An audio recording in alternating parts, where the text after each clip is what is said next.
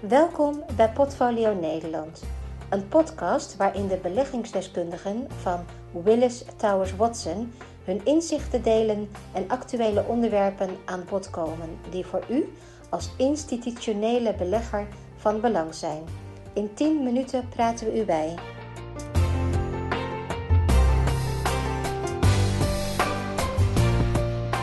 Beleggen is een vak, zeker in een turbulente tijd. Daarom spreken onze investment consultants wekelijks over relevante onderwerpen. Onze beleggingsfilosofie gebruikt recente inzichten uit meerdere vakgebieden, zodat we continu kunnen inspelen op ontwikkelingen. Wij noemen dat Total Portfolio Approach. Ik ben Jacco Heemskerk, hoofd beleggingen bij Willis Towers Watson. Vandaag spreek ik met Sander Gerritsen. Sander is beleggingsstratege bij Willis Towers Watson Investment. In het bouwen van beleggingsportefeuilles voor klanten denkt Sander altijd een stap vooruit. Portefeuilles moet het namelijk goed doen. In goede, maar zeker ook in slechte tijden. Hoe wapen je je tegen schokken en hoe kan worden voorkomen dat na iedere crisis de ambities van pensioenfondsen en daarmee de pensioenen van deelnemers naar beneden moeten worden bijgesteld? Met zijn jarenlange ervaring heeft Sander daar wel een antwoord op. Sander zal vertellen over de kracht van het verhaal en hoe goed begrepen scenario's het bestuur van een pensioenfonds veel meer inzicht geven in de weerbaarheid van de portefeuille, om zo de kansen op betere uitkomsten voor deelnemers te vergroten. Sander, welkom. Hoe gaat het met je? Ja, gaat, uh, gaat prima, Jacco. Dankjewel.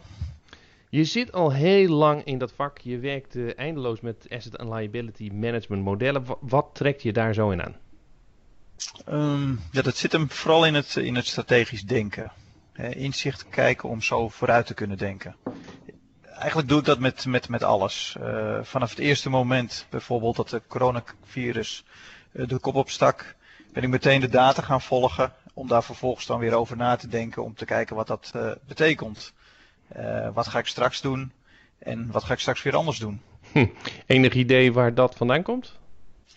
Uh, het geeft een soort, soort houvast. Ik leef graag in het nu, maar juist door vooruit te denken krijg ik de ruimte om plannen te maken, om ergens naartoe te werken met een, met een stip op de horizon als het ware.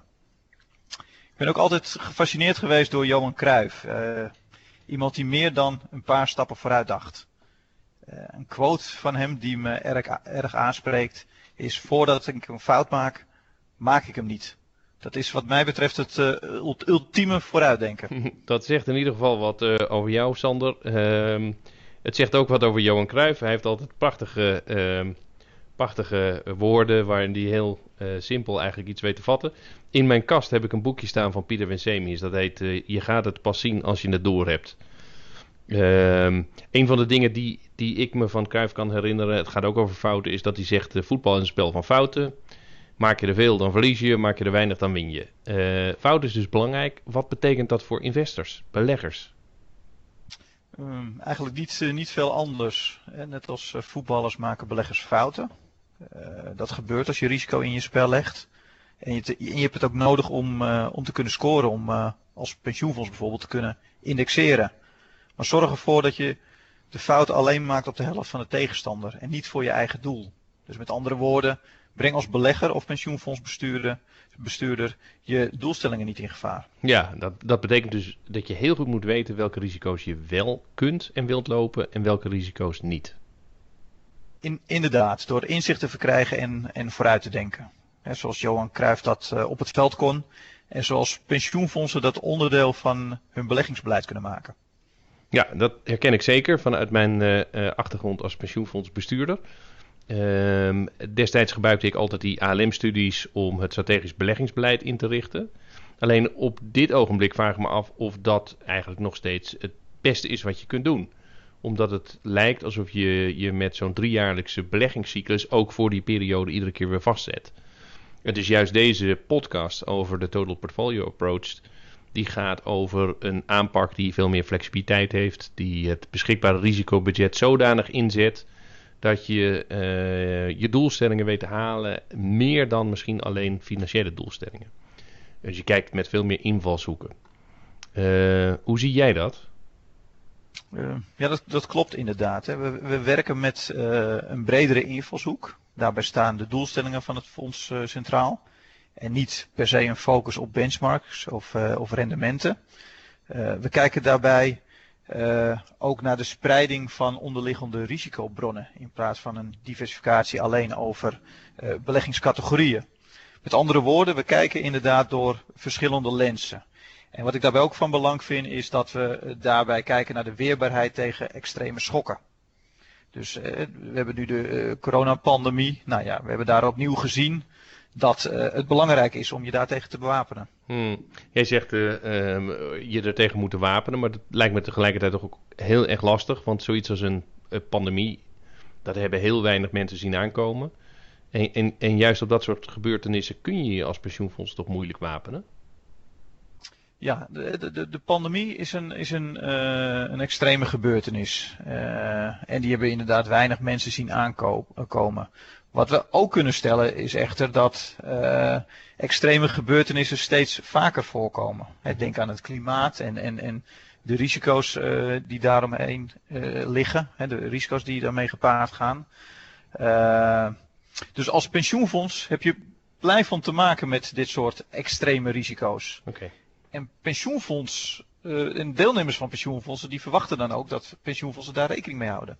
Ja, dat, uh, dat, begrijp ik uiteraard. Uh, maar toch lijkt me dat lastig.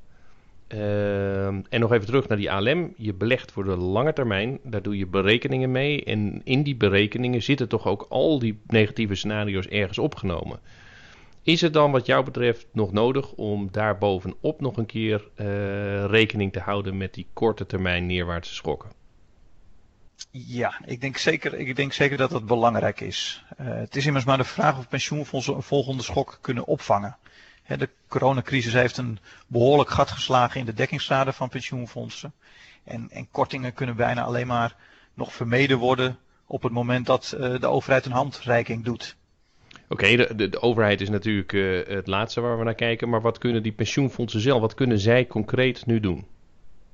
Ja, om te beginnen denk ik dat het belangrijk is om uh, de situatie in kaart te brengen. Dat een pensioenfonds precies weet hoe precair de situatie is. En om daar een goed beeld van te krijgen, uh, helpt het om een aantal economische toekomstscenario's te schetsen. Uh, dat is precies waar we op dit moment met veel klanten gesprekken over voeren. Hm, hoe verlopen dat soort gesprekken? Zeker als je weet dat de toekomst onzeker blijft. Ehm, als je de media volgt, dan zijn er heel veel mensen met een mening. Uh, en toch realiseren we ons allemaal dat niemand een glazen bol heeft. We weten inderdaad niet wat er, uh, wat er precies gaat gebeuren. Maar opnieuw, hè, toch verwachten de deelnemers uh, dat pensioenfondsbesturen verstandige keuzes. Wat we kunnen doen is inzicht bieden in een aantal toekomstscenario's. Waar heb je het dan over? nou, we hebben een aantal COVID-19 scenario's ontwikkeld. En deze geven een breed inzicht in de mogelijke impact uh, op de dekkingsgraad van pensioenfondsen. In de ene keer extremer dan in het andere geval. En, en werkt dat? Ja, dat, dat, dat werkt zeker. Uh, het, geeft, uh, het geeft inzicht. het geeft besturen een volledig beeld van de situatie. Met een onderbouwd verhaal. En dat zorgt voor bewustzijn. En dat bewustzijn dat, ja, dat, dat laat pensioenfondsbesturen ook zien dat soms fundamentele keuzes nodig zijn. En daarmee kunnen we eh, werken aan een betere beleggingsportefeuille voor de toekomst. Ja, dus je hebt het hier heel duidelijk over het verhaal, hè? het vertalen van, van iets wat heel modelmatig is naar, naar zaken die scenario's die pensioenfondsbesturen goed kunnen begrijpen, waardoor ze ook beter rekening kunnen houden met, uh, met hun toekomst. Uh, maar wat je hier even aanstipt is iets wat minstens net zo belangrijk is, namelijk fundamentele keuzes die nodig zijn. Kun je iets meer vertellen over die fundamentele keuzes waar die pensioenfondsen dan voor staan? Uh, jazeker. Uh, in eerste instantie denk ik dan aan het vermijden van, van onbeloonde risico's. dat doen pensioenfondsen nu al veel, maar ik denk dat dat nog veel scherper kan. Daarbij denk ik ook aan het maken van plannen voor neerwaartse bescherming. op dit moment is dat, is dat erg kostbaar. Maar op een later moment kan dat heel erg effectief werken en ook goedkoper geïmplementeerd worden. Uh, en tenslotte zie ik, uh, zie ik het belang van het doorlopend uh, nadenken over het beleggingsuniversum. Mm, het beleggingsuniversum. Ja, het, het beleggingsuniversum uh, is denk ik groter waar heel veel, dan waar heel veel pensioenfondsen op dit moment gebruik van maken. Hmm. En dat betekent ook dat zij als lange termijn belegger misschien wel veel beter nog kunnen inspelen op dat grote beleggingsuniversum dan uh, veel andere beleggers. Ja, ik, ik, wil nog heel even terug naar die Johan Cruijff uh, waar je het net over had. Ik heb dat boekje er inmiddels bij gepakt. Je gaat het pas zien als je het door hebt. kort doorheen gebladerd. Dus er staat hier één opmerking van Johan Cruijff in die ik toch in deze context ook eventjes wil aanhalen. En dat is dat hij zei dat uh, winnende teams in staat moeten zijn de snelheid van handeling uh, te kunnen verhogen. Uh, dat is natuurlijk ook iets wat we bepleiten in die total portfolio approach. Dat pensioenfondsen sneller in staat moeten zijn om beslissingen te nemen en zo beter uh, in te kunnen spelen op veranderingen. Hoe, hoe werkt dat binnen total portfolio approach? Ja, snelheid is voor pensioenfondsen inderdaad steeds belangrijker. En, en ik zie het vooral uh, werken op het moment dat je als één team samenwerkt. Uh, solisten winnen niet. En het opdelen van een team in verschillende hokjes, dat werkt volgens mij ook niet. Uh, maar vaak is dat wel wat er gebeurt op het moment dat we allocaties toekennen aan een beleggingscategorie of per beleggingscategorie. Okay. dus je creëert als het ware hokjes. En, en voor ieder hokje is er dan een, een, een beleggingsteam. En die gaat dat hokje dan invullen. Uh, zelfs op momenten dat daar helemaal geen aantrekkelijke beleggingen te vinden zijn. En dan vraag ik me af of dat niet, uh, niet beter kan. Of niet uh, kijkend naar de gehele portefeuille. En als samenwerkend team.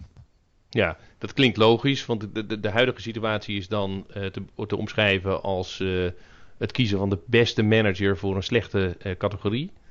Uh, terwijl in de opzet zoals jij die voor ogen hebt, uh, eigenlijk iedere vermogenscategorie concurreert binnen de portefeuille. Exact, exact. Um, je, je, zegt dat daardoor ook sneller keuzes kunnen worden gemaakt. Um, is dat ook nodig? Kunnen we bijvoorbeeld stellen dat de wereld er als gevolg van corona er vanaf nu heel anders uit gaat zien voor pensioenfondsen? Um, nee, wat we, wat we in ieder geval gezien hebben is dat schulden uh, weer tot recordhoogte zijn gestegen. Uh, centrale banken hebben de geldkraan weer verder dan ooit uh, opengedraaid. Dus ja, we zien lijkt... nog steeds e extreme lijkt... situatie ontstaan. Precies, dat, dat, dat is wat we in de crisis van 2008, 2009 ook al zagen. en, en dat is een instrument wat ze nu weer van stal halen, maar dan in een extremere vorm. Ja, ja, het lijkt of, we in een soort van, van uh, nieuw experiment uh, zitten. En ja, dat is natuurlijk sowieso al goed om eens te na te denken wat dat allemaal gaat betekenen voor de, voor de fondsen. Uh, maar ik denk dat er nog, nog andere zaken zijn die, die spelen op dit moment. we hebben bijvoorbeeld ervaren dat we kwetsbaar zijn door onze afhankelijkheid van andere landen. dan heb ik het bijvoorbeeld over de beschikbaarheid van beschermingsmiddelen voor artsen en verpleegkundigen de beschikbaarheid van bijvoorbeeld uh, beademingsapparatuur. Ja, we maken dus pas op de plaats in die hele globalisering. Uh, misschien draai je dat tot op zekere hoogte terug. Zie je dat dan ook leiden tot verandering in betrekking tot internationale handel? Ja, dat, dat, dat zou, zou ik wel verwachten. Ik denk dat veel landen toch zelf de regie weer wat meer willen, willen voeren. Uh, en dat, dat, dat zie je denk ik ook terug in, de, in het gedrag van, uh, van consumenten. En uiteindelijk is natuurlijk de vraag van hè, wat hebben we met z'n allen uh, hier nu weer van, uh, van geleerd. En wat ik me dan afvraag is van uh, als we kijken naar, en naar het klimaat en, en de vraagstukken die daar nog gaan spelen. Ja, wat voor impact heeft nu datgene wat we gezien hebben op onze visie op de hele energietransitie? Ja, Sander, wat, wat jou betreft dus echt genoeg vragen en aanleidingen om die beleggingsportefeuille nog eens heel kritisch tegen het licht te houden? Ja, ja zeker. Uh, het, het, zou me ook verbazen als pensioenfondsen de komende jaren eenzelfde koers blijven varen. He, dat, er, dat er met de nieuwe inzichten niets, niets gedaan wordt. Uh, ja, om, om die reden adviseren wij onze klanten ook uh, inzicht te blijven houden in, in de onzekerheden, gebruik te maken van die nieuwe inzichten en daar in, in, in de portefeuilles rekening mee te houden. Richting het einde, heb jij nog een slotpleidooi? Uh, ja, eigenlijk wat, wat, waar, we, waar we het steeds over gehad hebben. Uh, zorg, zorg voor het inzicht en blijf uh, grip houden op de verschillende toekomstscenario's. Oftewel, bekijk je portefeuille vanuit meerdere invalshoeken. Hè, vanuit die total portfolio approach. En blijf daarbij vooruitdenken. ook en misschien wel juist in deze onzekere tijden. Sander, dankjewel. Interessant. We zijn hiermee wel aan het einde gekomen van deze podcast. Uh, Total Portfolio Approach. Het, het schudt aan de fundamenten van onze overtuigingen. Daarom spreken we volgende week met Rob Kamphuis over het belang van beleggingsovertuigingen. Tot volgende week. U heeft geluisterd naar een Willis Towers Watson podcast. Wilt u meer weten? Ga dan naar willistowerswatson.nl.